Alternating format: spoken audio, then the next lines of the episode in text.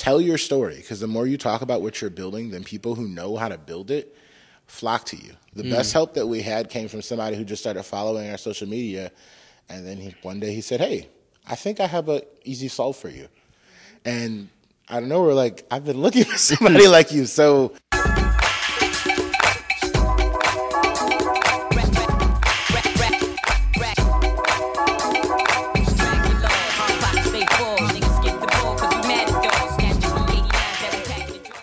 What up, though, Black Fridays family, and welcome back to another episode of the podcast. I am joined by Alexa and Johnnie Turnage. How y'all doing today?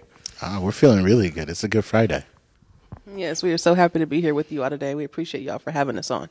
Absolutely. Appreciate you taking the time to be on. And you all are joining uh, from the standpoint of your business, EvenScore. And so I would like to learn a little bit more about that. So if you can invite us into your world and, and tell us more about EvenScore and how it came about. Yeah. So EvenScore is an impact focused small dollar donation platform. We help our users turn data into stories to maximize the impact for the causes they care about most. So simply put, think of a TikTok meets a Robinhood app. So you can donate, share videos, but also track your impact with some of those data analytics. I love it. I love it. So now that we have uh, learned a little bit more about your background and EvenScore, I want to turn the corner a little bit and introduce you to my favorite part of Black Fridays, which is Freestyle Fridays.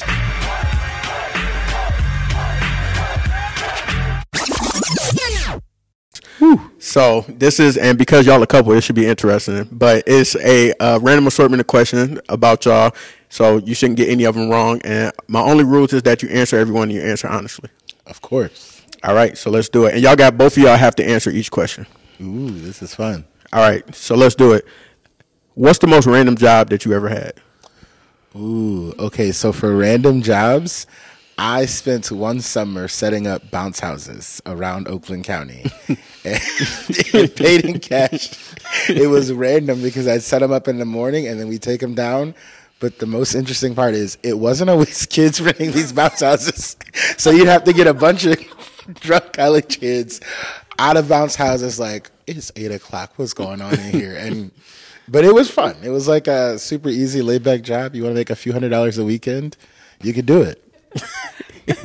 You're so funny because I could just see you going around setting up these bounce houses. Um, but for me, after college, um, I was kind of, you know, just looking to make some extra money. We know everybody in Detroit has an extra hustle. Mm-hmm. And I began doing some case study work for General Motors.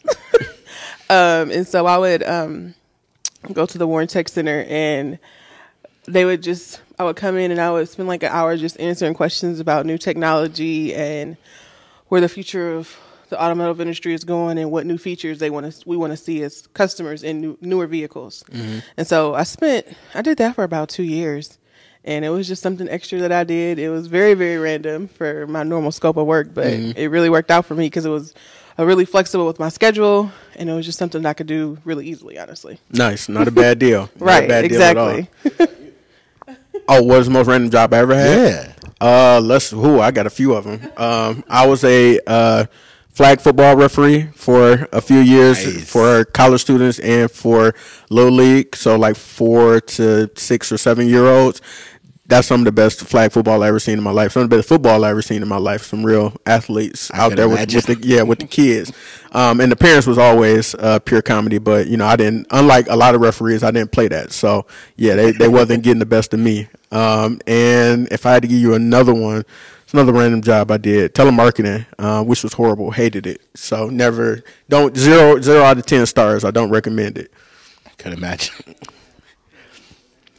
So uh, next up, I would love to know. I like to know, like to know people's lottery strategies. So if I drop a hundred million dollars on you untaxed right now, you just hit the lottery.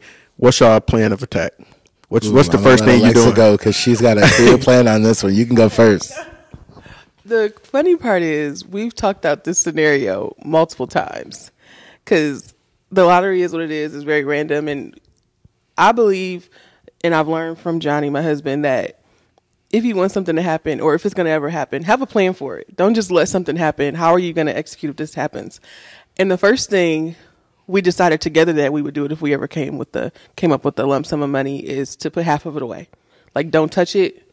Don't think about it. Just let it go away and let it be there. And then um, we would definitely come up with some type of plan to make sure that we're protected and safe. Because when you come up with that much money, some people might want to bring you harm, mm-hmm. all those type of things. And so, just making sure that we're safe, our family's safe, and just really see if we would want to stay in the same state that we are now if we want to move. That would be my first steps. What about you? I agree with Alexa said. Definitely put half away so we don't have to worry about it. But we talked about how are we going to one buy some property so our family can have a place to live, so we can live closer together. I think a lot of us, if money wasn't an option, we'd probably live in the same little like community. So we might mm-hmm. just go ahead and become real estate developers.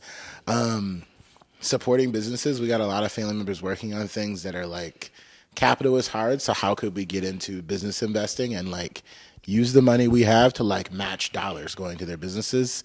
Um, and although I've never felt that obligated for it, Alexa really wants a big house, so I'd probably have to like get her some type of house at some. That's point. a non-negotiable. It seems like yeah.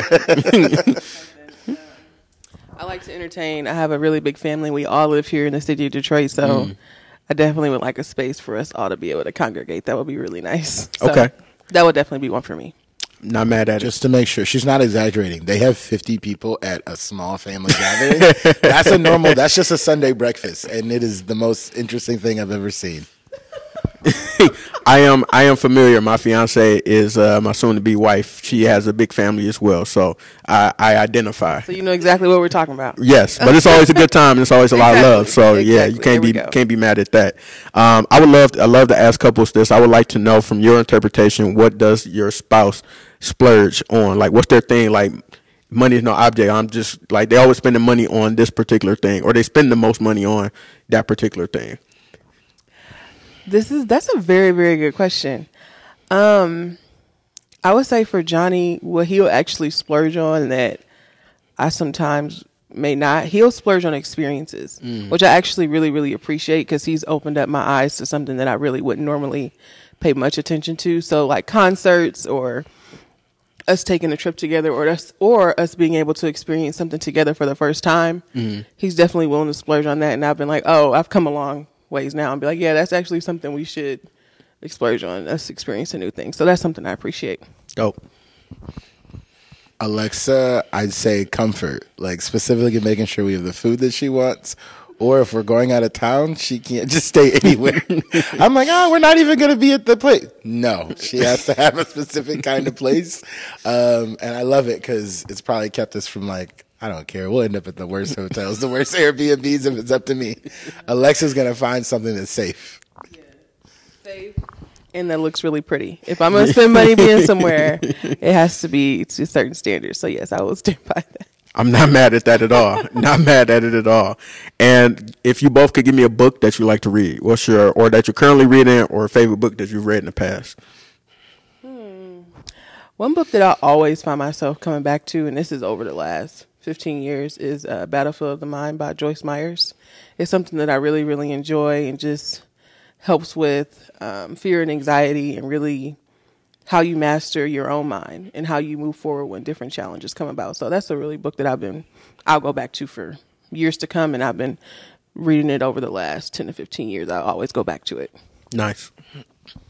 Yeah, for books for me, it's I was a big fan of John Grisham for a bit, so I just like read everything he did. And I think the one that stood out the most was The Broker. Um, all his books were always about people using their minds to creatively move and regular people kind of moving moving up, getting a lot of money, what they do with it, and how they have a plan to. Actually, it comes back to your lottery question. A lot of his books have you think a lot about what do you do if you get that, and um, they're always fun. Like I think it's mix of fiction with like rea- real life. Love it, love it. So congrats to y'all. Y'all successfully passed Freestyle Fridays. Woo! So appreciate y'all engaging in the shenanigans. And if we go back to learning more about EvenScore, so the platform is definitely something that is necessary. And I know that you had mentioned like as far as people that you know in your immediate family or maybe starting business ventures and you would love to be able to support on a larger scale. Uh, it seems like this platform would allow people to do that on a more consistent basis. But wanted to know how did this come about? Like, what was the motivation in terms of uh, starting this thing up and wanting to get this up and running? Yeah, so for me, EvenScore is a real deep dive into my personal work. I've been a community organizer since I was 12 um, and have grown up in it, going from volunteering to leading to like organize lead organizing roles and political roles. And then I spent six years at United Food and Commercial Workers running their political PAC, doing contract negotiations. So I got to see how money flows. I got to see what it looks like when members are paying weekly, when members are paying into political dollars and actually, similar to your story, in 2020, George Floyd is murdered. It's the first time in years that I'm not in the field for a fight. And I really have to go through one, I've got to protect Alexa and her family, very high risk, and they were my COVID pod. So I wasn't around anybody else but them. But I'm also like, we could be doing better. There's a lot more that we can do. And I had to really reflect on what my revolution was. And the one thing I started doing was really following the money and seeing how much of the money was being committed and pledged to black communities, pledged to the most vulnerable communities, but wasn't going. Um, and at the time, some friends who were way more interested in tech than I actually was, like, started exposing me to some things. And then I reached out to a progressive venture firm and told them, like, here's my story. Here's what I know how to do. Can you help me? And they spent about six to eight months helping us refine it to really build a platform. So it comes from I've worked in the organizing in Detroit, around the country, and I know that if the money lined up with the people, if the people who were donating actually were sending their money to the things that they really wanted to see change on, there'd be a lot more money going into our communities, which are often the most vulnerable. We talk about climate justice. Most of the money in climate justice from the federal government is going to organizations that aren't in the communities that have the biggest pollution numbers. So I'm like, there's a whole thing there where it's a $3 billion funding gap. And if more people knew about that, we could actually redirect money going. There's over $500 billion being donated every year. So we're talking a small fraction actually going to, I don't know, lowering asthma rates, like making sure there's healthy food. So lots of like my life, but I think also Alexa was like crucial in that and her life like aligns too. You want to add? Sure. Um, I kind of joined uh, Johnnie with EvenScore a little more down the line. Like he said, he started um, and got some uh, VC uh, money to kind of really build out the initial stages, and then um, last year we won uh, Michigan's first Tech Week pitch competition Congrats. at Michigan Tech Week. Thank you. And I really kind of jumped on board at that point because once he won, there was a lot of traction, a lot of excitement, and attention. And so I was like, okay. And he was like, let's go at this together so we can kind of get further quicker because everything really took off at that point. And so we at that point we had speaking engagements and we went to AfroTech and we spoke there and just we were really able to travel the country and really shed some light on exactly what we're doing and help people understand so that they can make the most impact with their money. Love it, love it. And as you are um, being black and in the tech space, what was that like for you? Um, learning more about how that space kind of operates because it's not, it's very tricky to navigate. Um, it wasn't necessarily built for us as somebody, as I mentioned to you earlier, somebody who works in tech currently. Um, you know, it's still a, a, tricky space to navigate. So, want to know how it was. What was your experience like being black and entering this space? Yeah. So tech is just like a lot of spaces. When we're in there, we're in a there's a small group of us, and you have to get used to that. I mean, it's hard, but in order to find the investment, get the traction, there's a lot of that you have to get used to being the only one in the room. But what we started doing both with Alexa and then even other entrepreneurs from the Michigan ecosystem is pairing up, working together, doing targeted intros, talking to uh, founders who've already gone through some of this process with certain investors where you go, are they saying no to me because it's a bad idea or is it me like what is it? And then learning i'm like well if all the other founders who look like me have said the same thing about this investor i'm not going to take that as hard. So definitely seeking out community. We also like did a lot to seek out mentors to even help us navigate. So um, i specifically did seek out like a white mentor. I'm like let's talk about the landscape of tech. Help me understand what's racist what's normal for them like so I can first make sure are we speaking the same language because early on I wasn't from tech, so I'm learning a lot. I'm on a call, they're asking me about terms, and I'm like, I don't even know what you're saying. Please say this to me in a way that I can answer the question, I just don't know it. Mm. And I'm like, when you get that knowledge, it helps. And, you know, Michigan Tech Week is important because we had a lot of entrepreneurs that helped push us up, but it also like let us know that this is a hard space to navigate. So we've been very intentional on how are we making sure? Um, Gail Perry Mason always says this, but how are we making sure we're sending the elevator back down, regardless of where we are? Right? Like, let's make sure we're pulling people up, and let's be unselfish with the relationships. If I'm with a founder and I'm like, oh, hey, there's an investor in the room. Hey, that's so and so. You should know them. Here's what they look for. Maybe you should approach them this way because I know it's about the relationship. And for some people, even if I'm not in relationship with that investor like that, because I know them, they're more willing to talk to you now that I said, oh, hey, here's someone. Um, they're always looking for a person to vouch. So I'm like, I try to be uh, very friendly with warm introductions. Other founders did that for us.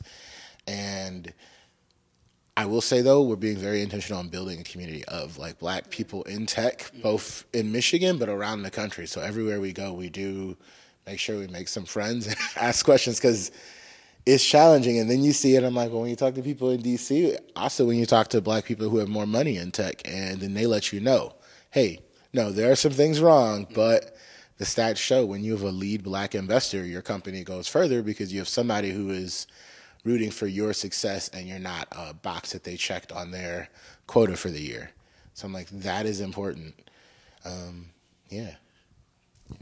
No, I definitely agree with everything you said. And I think an important part to remember is we're not only black in tech, we're not out west where a lot of innovation happens in tech and Silicon, and we're not in New York and we're in the Midwest. So that in itself brings apart, it brings about a different avenue that we're going to be walking on. But what Johnnie does a really good job of and what he touched on is making sure that we are connected not only to community, but people who have been where we are and people who are where we're trying to get to.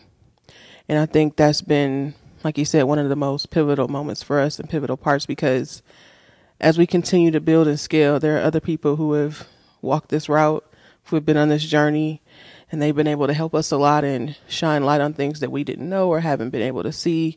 Um, that has really been helpful for us.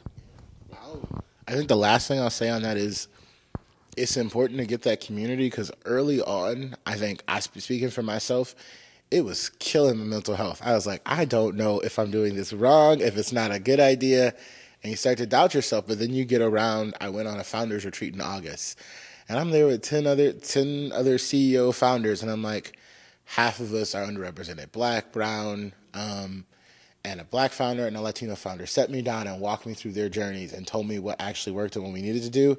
And since then, I was like, okay, I know what I have to do.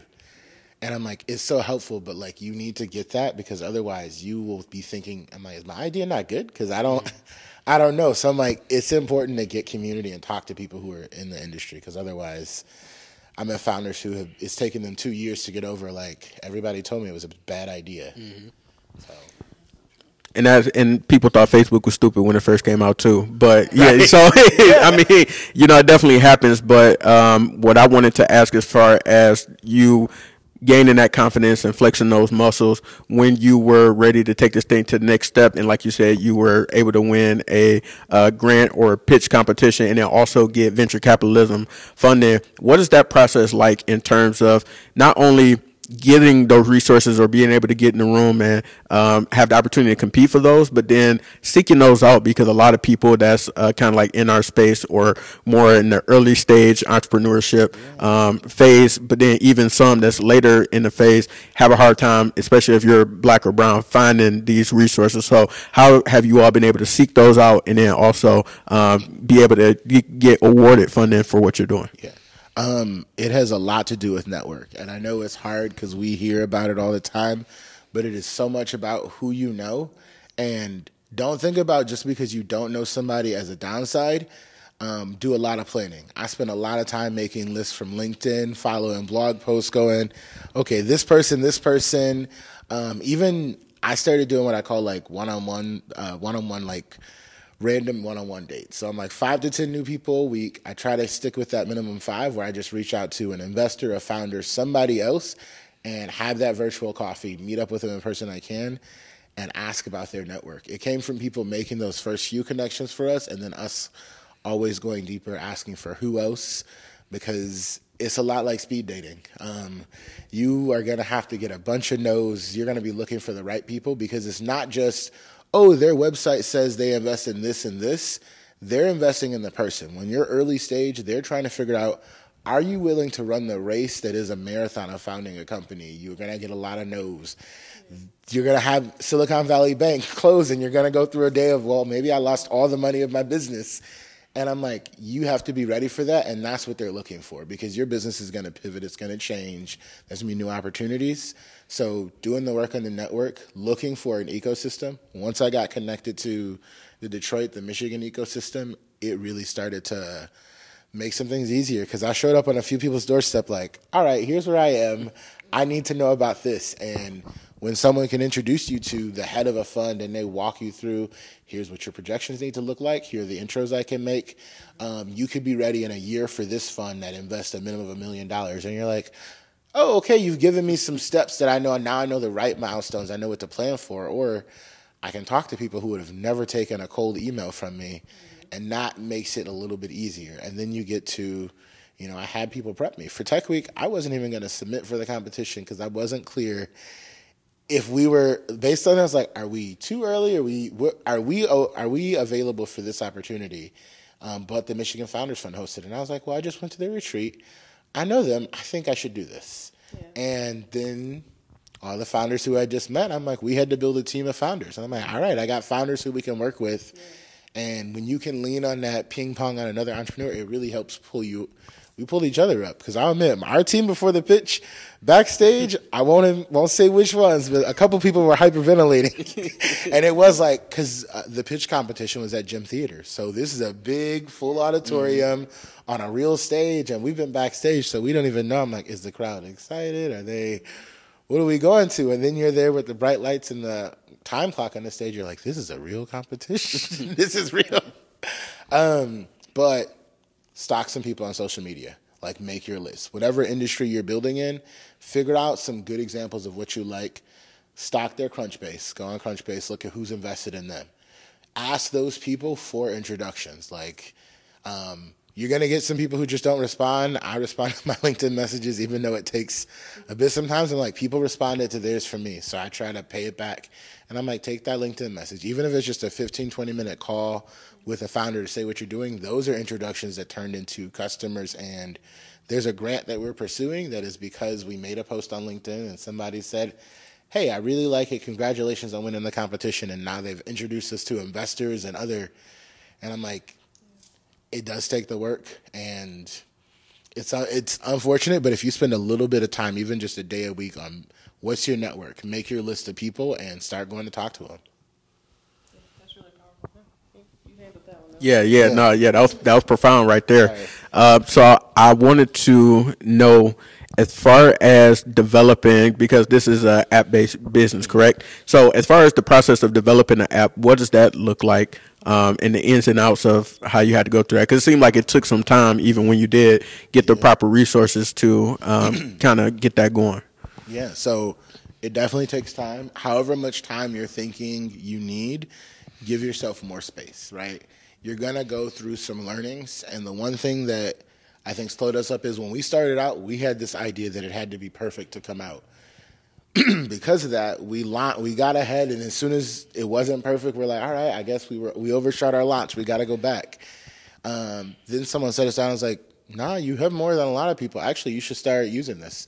Right? Maybe you don't open it up for revenue, but start doing user tastes. Get your beta users on it, and learning that in tech, it's a science experiment. You're saying, here's what I think could happen, and then you go test it out and then you learn a lesson from that and you bring it back. So like, give yourself time, get some technical advisors. Um, early on, we didn't do enough to get more technical advisors, so it sent us through a longer time process. Then you go get some who, you know, after an hour long conversation, they jot up an outline, and you're like, I think you just saw what we've been stuck on for six months. I'm like, there are some really talented people, and you got to get connected to them. Um, I think the important part with even the tech part is tell your story because the more you talk about what you're building, then people who know how to build it flock to you. The mm. best help that we had came from somebody who just started following our social media, and then he, one day he said, "Hey, I think I have an easy solve for you," and I don't know. We're like, I've been looking for somebody like you. So, telling your story, getting the tech help, and a lot of cities are opening up more. But look for who is doing tech in your city and go talk to them because there are some tech grants out here. We just got one where I'm like, they brought on developers that they let me recruit to pay to build to build what we needed, and I'm like, mm-hmm. that helps. So look for entrepreneur grants. Nice, nice. And um, as far as the market goes, I want to know like what holes did you see in the market from? Because there's other crowdfunding sources. So you got your GoFundmes, you got your. Uh, I mean, some people just put the cash app in the bio nowadays. Yeah. So, as far as uh, the market and the landscape of it right now, how do you kind of feel EvenScore is different yeah. from those, and, and what does it offer that those don't? So the main thing we're doing with EvenScore is trying to get you past the fact that when you're a nonprofit or someone running for office, it's easy to maybe you can get that first time donor, but they don't stay engaged, right? They fall off. They've donated to you once and then they disappear. By using the story sharing, we're trying to make you more real to them and them more real to you. Because it's not just the use the donor who's recording a video about why I donated to this organization. The organization itself then gets into the culture of recording a video of what they did, what's going on. Because when donors have that feedback loop, they stay engaged. We also do a lot to pull data analytics together so that way we can give you a better direction of where wh- where your money is going, and also like, is this the best organization? So as we get out there, EvenScore is EvenScore because there's a score that'll be associated with every campaign and nonprofit. So you can come on there and look for where where can you maximize your dollar. Um, and then I think I'll also say a lot of the tools out there are more so payment processors. We're not just mm. trying to service the organization receiving the money. We want to focus more of our energy on building a tool for the everyday person who does care, who wants to make impact, and social media throttles a lot of stuff. If you're a black business, black candidate, um, honestly, if you're too community friendly, sometimes I'm like, your social media kind of stats disappear mm. unless you're a certain kind of marketing. And I'm like, that's unfortunate because then there's a lot of stuff that happens in our communities that people just never hear about. So we're trying to give you that platform to continuously tell the story. And for the person who does care, they should be able to come on, discover a few new organizations, and go, oh, great, now I know what to do. And that's that's personal to me. I'm on a board of an organization here in Detroit, and in 2020, they raised half a million dollars from individual donors out west, but it was because someone else organized it. They never got those donors' names. And I'm like, those are people who are willing to give half a million dollars to your organization. You might want to stay in touch. Follow yeah. up with. Yeah. And I'm like, we need a tool to capture that because just like for an entrepreneur, I'm like, the people who support you, whether they're giving money all the time, or they're signing petitions or signing pledges, I'm like, they are important and we need to get those people directly connected. So we're always trying to get you a little bit more connected and make it a little bit more personal. There are a lot of different products out there that people can use for different things. And I think just to add on another unique thing that the EvenScore platform has is people can use Discovery on EvenScore mm-hmm. to search for things that they care about, to search for things that they may care about in the future, whether it be climate justice, whether it be the unhoused community, whether it be focusing on youth. You'll be able to use our app to not only look at things that you're currently interested in, but other things that you may not have even been thinking about. And another unique feature that we have is once you do find that organization that you're passionate about and you're like, hey, I want to donate to this, once you do donate, we're going to allow you to, your front facing camera to come on and you record a video that you can share with your friends and family on social media, just saying why you donated and why you would encourage the people that you know to also take a look at this organization and see if they're interested in donating as well. Because there's so much power in our storytelling. Mm-hmm. And when we share what we're passionate about, that's how our money can make the most impact. Yep. So that's what's really important.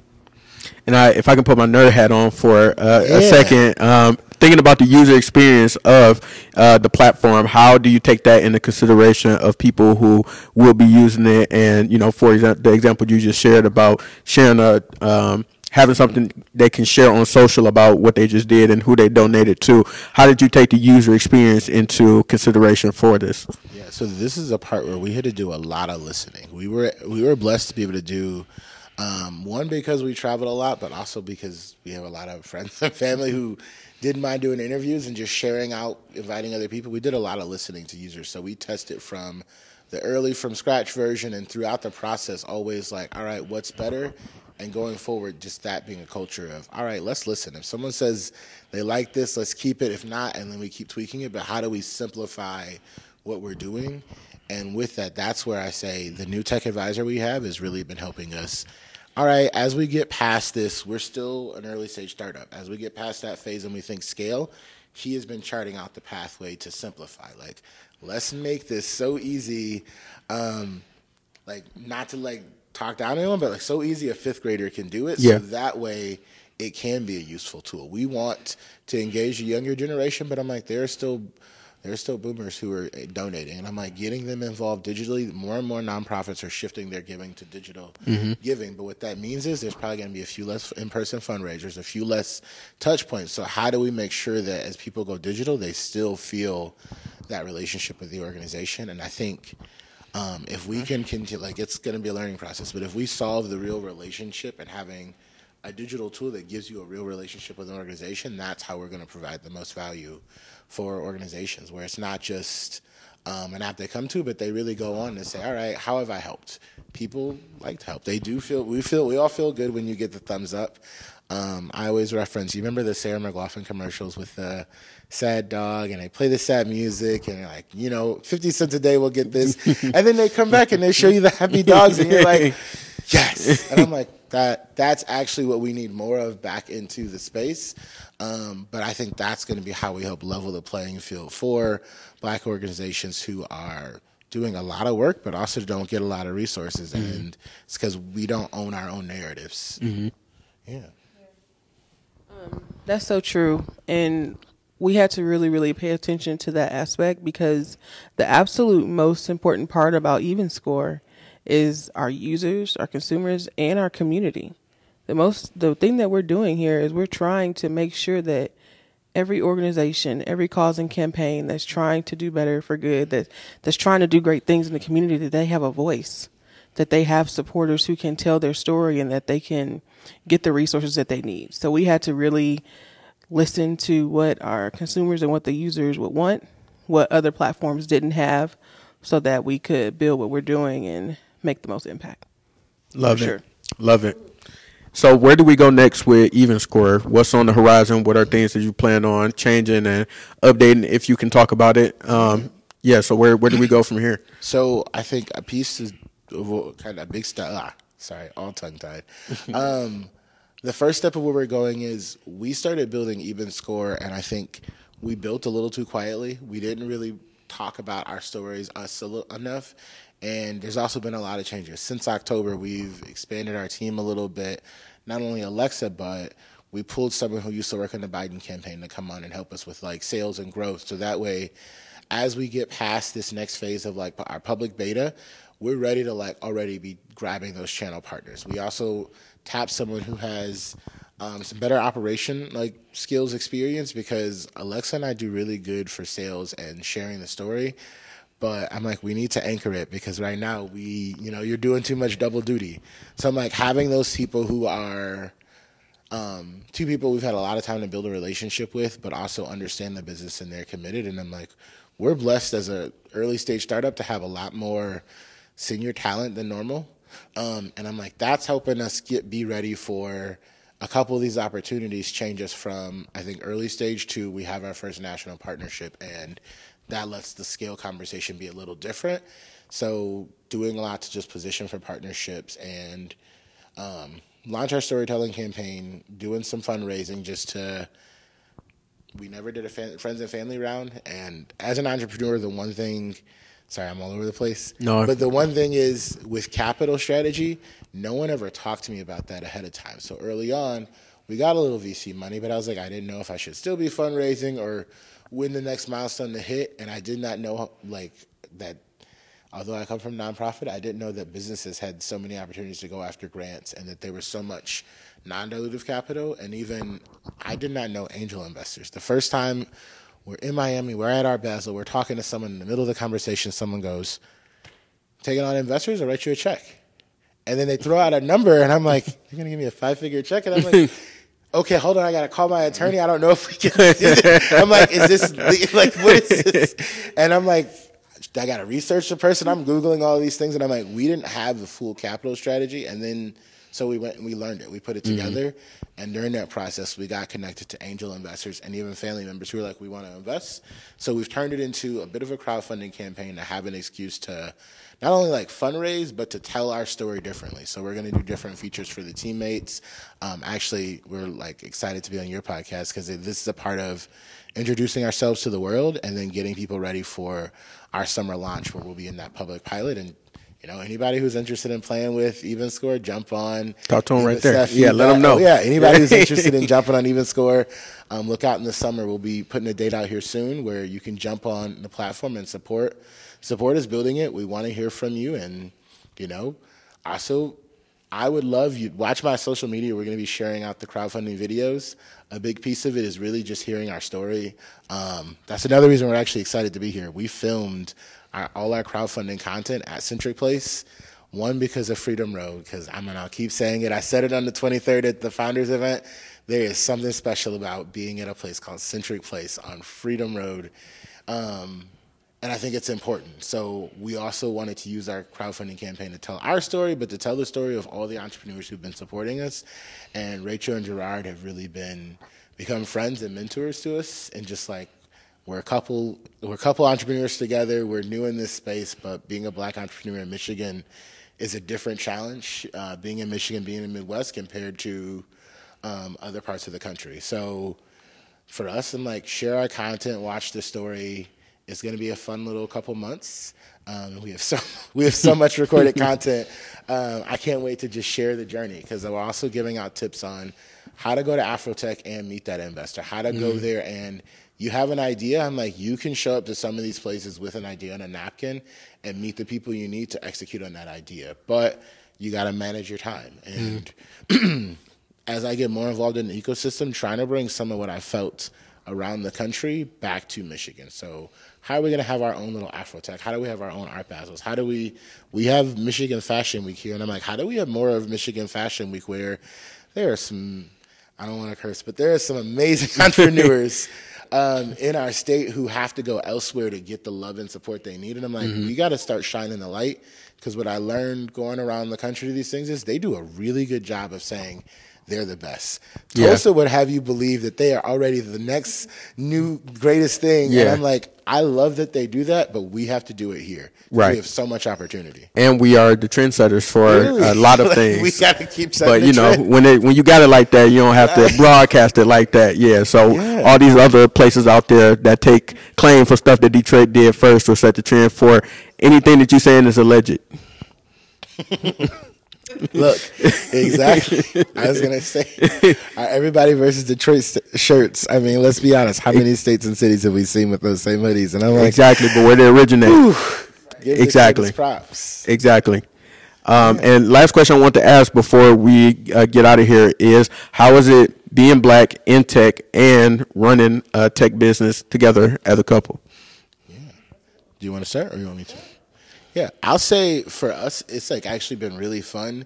For whatever reason, both of our social medias started to like take bigger strides at the same time, and it's given us an opportunity to really use our platform to talk about the issues, bring couples together. There are entrepreneurs that we pray with where normally you don't do that in the business world. So I'm like, we're praying together. We're talking about mental health together. Um, people like keep calling us a power couple. And I'm like, well, Alexa, if we're to have a platform, let's start making a list of demands and ask for things and let's see what else we can do. So it's been fun for us. It's fun getting the support. Um, and then it's made easy because our whole lives had to like merge together. So I'm like, we get to eat together, work together. We got to plan a lot of things. And since Alexa joined, I'm like, the journey's not as lonely. Like, because it was kind of, I'm like, man, this is a mountain to climb.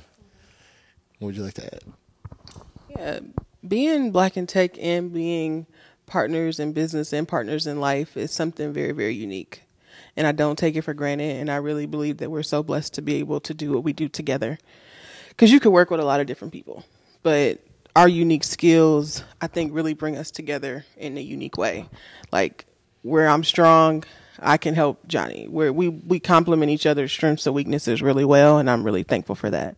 So I would just encourage anybody that's thinking about working together, um, take it one day at a time. We're not perfect, of course. We have our disagreements, but we work through it, and uh, try to keep our maturity at a point where we can talk to each other. We can.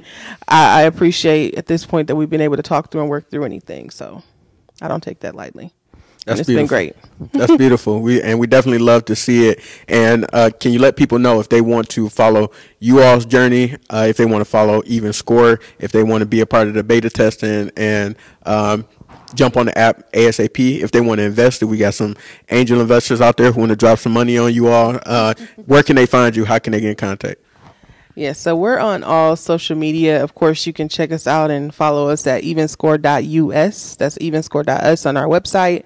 You can find us on LinkedIn. You can find us on Facebook or IG. We're, we're all over the place, but you can find us there and check out what we're doing. Uh, reach out to us if you have questions, and we'll be more than happy to hear from y'all.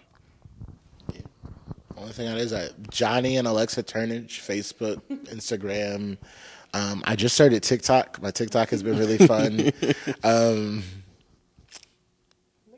is that it? Is all the socials, LinkedIn? Um, yeah, but check out the website. You can join the wait list.